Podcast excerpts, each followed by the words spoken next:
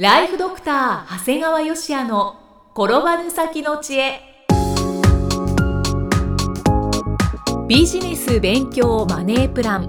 介護ライフワークバランス。この番組では認知症専門医であり経営者でもある長谷川芳也が人生を10倍豊かにする知恵をお届けします。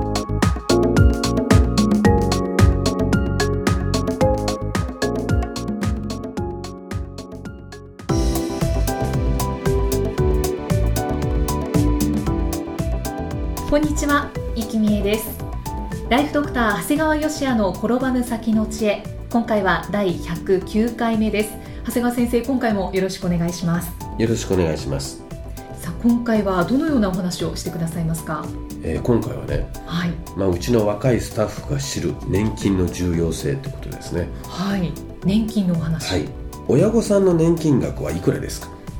これは僕がね、認知症専門外来の初診でお伺いする質問なんですよ。初めてお会いしたご家族がこの質問に結構驚いた顔するんだよね。私もちょっと今驚きました。お初めて会ってこんなこと聞くのかよと。うんはい。ただね今の時代年金額知らずして満足な診療はできないんですよ。ただ半分近いご家族は親の年金額は知りません。イキさん親の年金額知ってる？知らないです。はい。はい。親はやっぱり年金額を子供に知られたくない逆に子供は親の年金額を聞きにくいっていうのが実情なのかもしれないですね、うん確かに。ただね介護の問題ってお金で90%は解決できるんですよ。それほどお金が必要になるっていう逆にお金だけあればなんとかなるってことですね、うん。で例えば在宅の介護であればもう潤沢のお金を使えばデイサービスを毎日使うことだってできるしはい。ショートステイを月の半分使うことも可能なんだよね変なしこれだけ使えればかなりの状態になってもなんとか在宅介護ってできるもんだよね。うんはい。例えば介護保険の限度額を超えたって実費を負担すりゃいいだけなんだよね。うんそうですね。僕の患者さんなんかもう実費で看護師さん雇ってる人もったよ。本当に潤沢にお金を使ってらっしゃいますね。2人ぐらい雇ってるみたいな感じでえね、えお二人も。でさらにこう在宅ではもうこれ以上見れないって言ったら施設入所を検討するんですね、うんもうこれこそお金次第なんですよ。はい。地方であれば月額15万都心であっても月額25万あれば十分施設を探すことができるんですよね。だからまあグループホームだとか住宅型有料さらにサービス付き高齢者住宅であればもうお金さえあれば大抵どっかには入所できます。でその時に前回お話しした特別養護老人ホームの方も申し込みをしておけばまあ23年それは入居の順番が回っていきますよということなんですよすみませんでも現実にはやっぱりそんなにお金をかけられない人もたくさんいらっしゃいますよね。例えば国民年金で満額だったらはい月額6万円ないんですよ、うん、はい。6万円なかったらもうグループホームや住宅型有料老人やサービス付き住宅あの高齢者住宅なんかもう絶対入居できないね、うんそうですね。まあ、よっぽど貯金があれば別だけど、ん例えばね取り崩したらすぐなくなっちゃうのよ貯金なんて、うん、はい。だからあのーやっぱりもうそうなったらもうなんとかもう在宅サービスを使って特養の入居を待つしかなくなっちゃうんだねそのお金がないとそれしかないですね。でそれさえもこの今年の平成27年4月からは介護度が2以下だったらもう受付もしてくれないわけだだからもう本当に介護保険が始まってこれで15年経つんだけど年々お金が重要になってきてますね。うん、はい。だからもう診察についてくれる若いスタッフもね本当に年金は大事なんですねって言うんだよね。あだから何も若いスタッフに教育しなくても僕の外来見てるだけで年金が大事ってことは分かるんだよねー実感するわけですね。だから僕の外来みんな見てくれれば年金の未払いも減るかもしれないんだよねそうかもしれないですね。だから、まあ、こういった形でこう介護の問題はお金で解決できるからはい。もう具体的にはやっぱり何度も申し上げるように地方で月額15万都心であれば25万欲しいんだけどこの話を聞いて安心した人不安を募らせた方もいるんじゃないかなと思うわけであります。はい。で中には、まあ、自分の年金は月額20万あるから安心と思われた方もいるかもしれないんだけどそれだけで安心しちゃいけない。奥様いわゆる配偶者がいる場合は奥さんの年金も含めて考える必要があるわけですね。はい。例えば奥さんが専業主婦であった場合はその年金額は国民年金と一緒です。その額は年額70万しかないわけ。です70万弱ですね。はい。じゃあ仮に夫婦で長生きした場合どうなるでしょう？ご主人の年金額が月20万だから年額240奥様の年金が70万弱。夫婦合わせるとまあ300万ちょっとだよね、うんそうですね。さっき月額15万やれば安心と言いましたけどこれは1人分ですから。うん。はい夫婦2人だったら30万月額。年間360万必要になるんです。あだからよほど年金額が高くない限り配偶者が専業主婦であったら年金が足りなくなることが多いんですよ。ーうんそうですね。だからこれからの高齢化時代は夫婦とも働くことでそれぞれが年金を形成することが必要になる。だからあくまで奥様に専業主婦であってほしいと思うとかいう方は、まあ、夫婦で長生きですることは諦めないかんかもしれない もうその場合は奥様より先に身を引いてはい。奥様に遺族年金を残してあげることが必要となるわけです。なかなかブラックジョークですね。いやブラックジョークじゃなくて結構講演の時はみんなふーんって納得されるよ。ああそうですか。じゃあ目指すは年360万そう。ですね。そうそうそう。はい。が夫婦でね。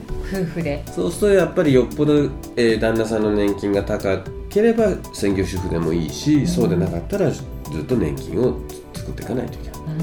うん。さんって今何入ってる？国民年金だよね。だか国民年金です。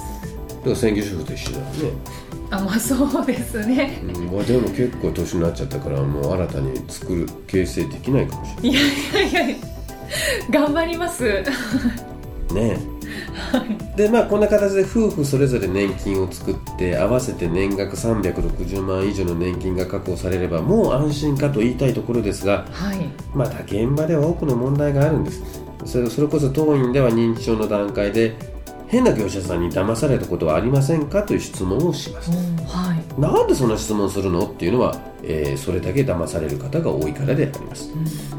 屋根を直す床下がししけってるから換気扇をつけましょうといったような不要なリフォーム。はい。無理やり貴金属を安い値段で買い取ってしまう押しかけ買取業者。健康食品を送りつけて請求書を送ってくる業者とかも事例は山のようにあります。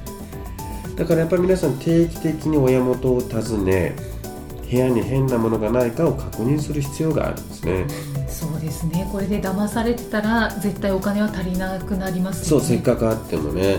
でこれ悪徳業者だけじゃなくてね子供に内緒でお寺に数百万円を寄付させられた患者さんもいました。へこれちょっとひどかったよ。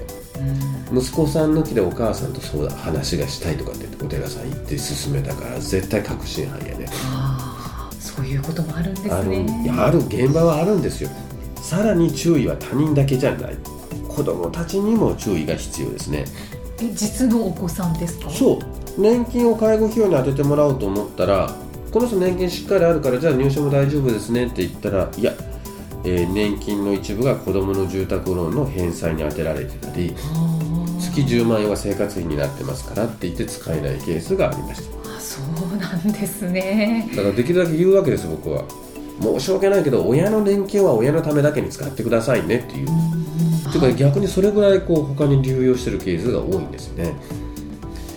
でさらにね最近現場としてはねはい。なかなかこれマスコミとかでも言いづらいと思うんだけど親の介護を口実に仕事辞めちゃう働き盛りの息子さんが結構増えてる。本人はね親の介護のためとか言ってるけどはい。言い訳だよね。言い訳ですか？仕事辞める理由にしてるんだよね。うん変なし自分がしっかり稼いで介護費を稼いでくれた方が親はなんとかなるわけですね。ああそうそうかお金があった方がいいですもんね、だけど親御さんの年金を使えば例えば充実した在宅サービスや施設入所も受けることができるぐらい年金もらってるのにはい。仕事を辞めた息子が親の年金当てにしてるためにね。かえって介護サービス受けれないんだってこともあるわけ。でひどいことになると親御さんの状態が悪化して病院でもう亡くなりそうになってじゃあ自然経過で見取りをしましょうかって言うと息子さんが反対するんだよね。いろんなこと言うけど結局親が亡くなったら年金当てになできなくなっちゃうから。親のことよりももう目の前のお金のことっていうことですね大体僕ぐらいの年齢やね。あそうなんですか。40僕は今49だけど大体同じぐらいの年代やね。へだから困るわけだよそんな年代のやつが勝手に仕事辞められたら。でもし親が亡くなったら本当にこの年金に群がる子供たちが親が亡くなった後どうなるかって言ったらね変なし40代で仕事もしないのにその生活保護も受けれないしさひどいと年金も払ってないっていうとさもう本当に生活に困っちゃうような人が出ちゃうわけだよね。本当ですね。で本人は言うんだよきっと。僕は親の介護のために仕事ができなかったって言い訳するんだけど嘘嘘こけって。あんたが勝手に辞めちゃったからでしょと悪いけどあなたが稼いだお金を全部親につぎ込んでくれたら親の年金と合わせて親は十分介護を受けれたんだよ。あなたがあそこで辞める必要なんか全然なかった。だから先に僕釘刺す時あるよ。前もって言っとくけどあなた会社辞める必要ないからねって言って。こそ嫌な顔するけどね。ああそうですか。えー、結構多いんですか？かなり多い。なんか悲しいですね。悲しいけど絶対これこの番組だから言えるんだけどはい。テレビニュースだとこんなん言えないよね。うんテレビニュースだと結局、えー介護のために会社を辞めた誰々さんはみたいな感じでこう美談にされちゃうよね。よく見ます。よく見るでしょ、はい。僕らから見るとあんな嘘やと。いやこれが現実そうですね。お子さんのところを注意するってもうなかなか難しいですけれどもだから長谷川先生のようにおっしゃっていただける方が 増えるといいなと思うんですけれど、ね。はい。まあまあ、でも今回のお話はそのお金で幸せな介護生活を送ることができるんですよというのはっていうことですね。肝に銘じておいた方がいいですね。はい。では最後に長谷川先生の新番組ご紹介させていただきます5月から始まっているんですがタイトルは診療より簡単ドクターによるドクターのための正しい医療経営の勧めで長谷川先生が理事を務める医療法人ブレイングループが実践し時には笑い時には泣きながら構築した医療経営の方法を余すことなくお伝えしています。えーこの番組の中ではお金の借り方についてもこれは、えー第3回のそうですね。配信ですね。えー来月配信となりますが、えーお金の正しい借り方というお話もしてくださっています、そうですね。これはね実はそのある人から相談まあこのあの有料のお客さんのなんですけどもはい。その人と話をしてて現実にこうやって借り方をするんだよと教えてあげたところから取っています。だからあの我々医者なんてどうやって銀行と交渉していいかわからないんですよね。だからこれは僕自身いろんな本とか見ててもこういうことは全然どこにも書いてないことだと思いますので。で実際僕のそのアドバイスで何人もの方が、えーちゃんとしたお金の借り方をしてますので。はい。お金を借りるときには何を重視すればいいのかっていうことで、えーこれはおすすめですね。長谷川先生のこの有料ポッドキャストのお話を聞いてると医師の方は本当に誰にも教わらずにうんうん結構闇雲にうんうん経営をしている部分があるんだなというのを感じますね。で結構お金も持ってるんだけどその有効な使い方ができないんだよねだからまあたかだか1万円でこんだけの情報が入るんであればあの聞いてもらえるといいんじゃないかなと思いますね。はい、そうなんです。定期購読料は税込み1万円となっておりまして、ただいま定期購読受付中です。ご入会された方に毎月20日にダウンロード形式の音声ファイルと配信内容をまとめたテキストをお届けします。そして CD と冊子にして郵送でもお届けいたします。この定期購読料税込み1万円なんですけれども今なら最初の2ヶ月間は無料でご利用いただけます無料お試し版の音声ファイルテキストもございますのでぜひご利用になってみてください詳しくは医師・歯科医師向け経営プロデュースのホームページをご確認ください。長谷川先生今回もありがとうございました。ありがとうございました。読者プレゼントのお知らせです。長谷川義也が共同執筆したお金持ち入門資産1億円を築く教科書が7月1日に出版されましたエリエスブックコンサルティングの土井英二氏が責任編集。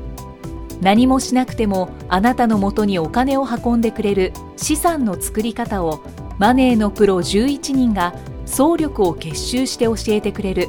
これ一冊で OK の決定版です。この本の長谷川のサイン入りを有料音声番組ドクターによるドクターのための正しい医療経営の勧めを定期購読された方先着100名様にプレゼントいたします。定期購読ご希望の方は番組ホームページをご覧ください。またはブレイングループのホームページにあるバナーからもアクセスできます。皆さんからのご応募をお待ちしています。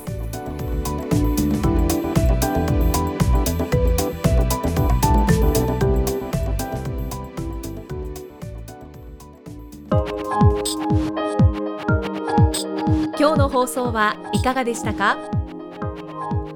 番組ではご感想や長谷川よしあへのご質問をお待ちしています。番組と連動したウェブサイトにあるフォームからお申し込みください。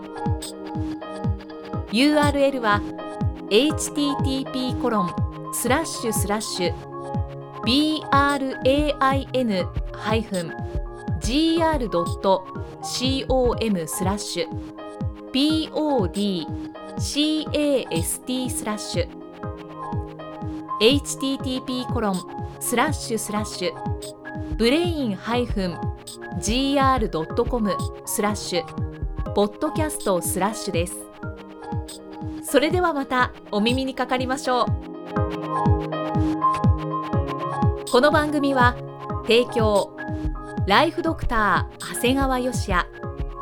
プロデュースキクタスナレーションは生きみえによりお送りいたしました。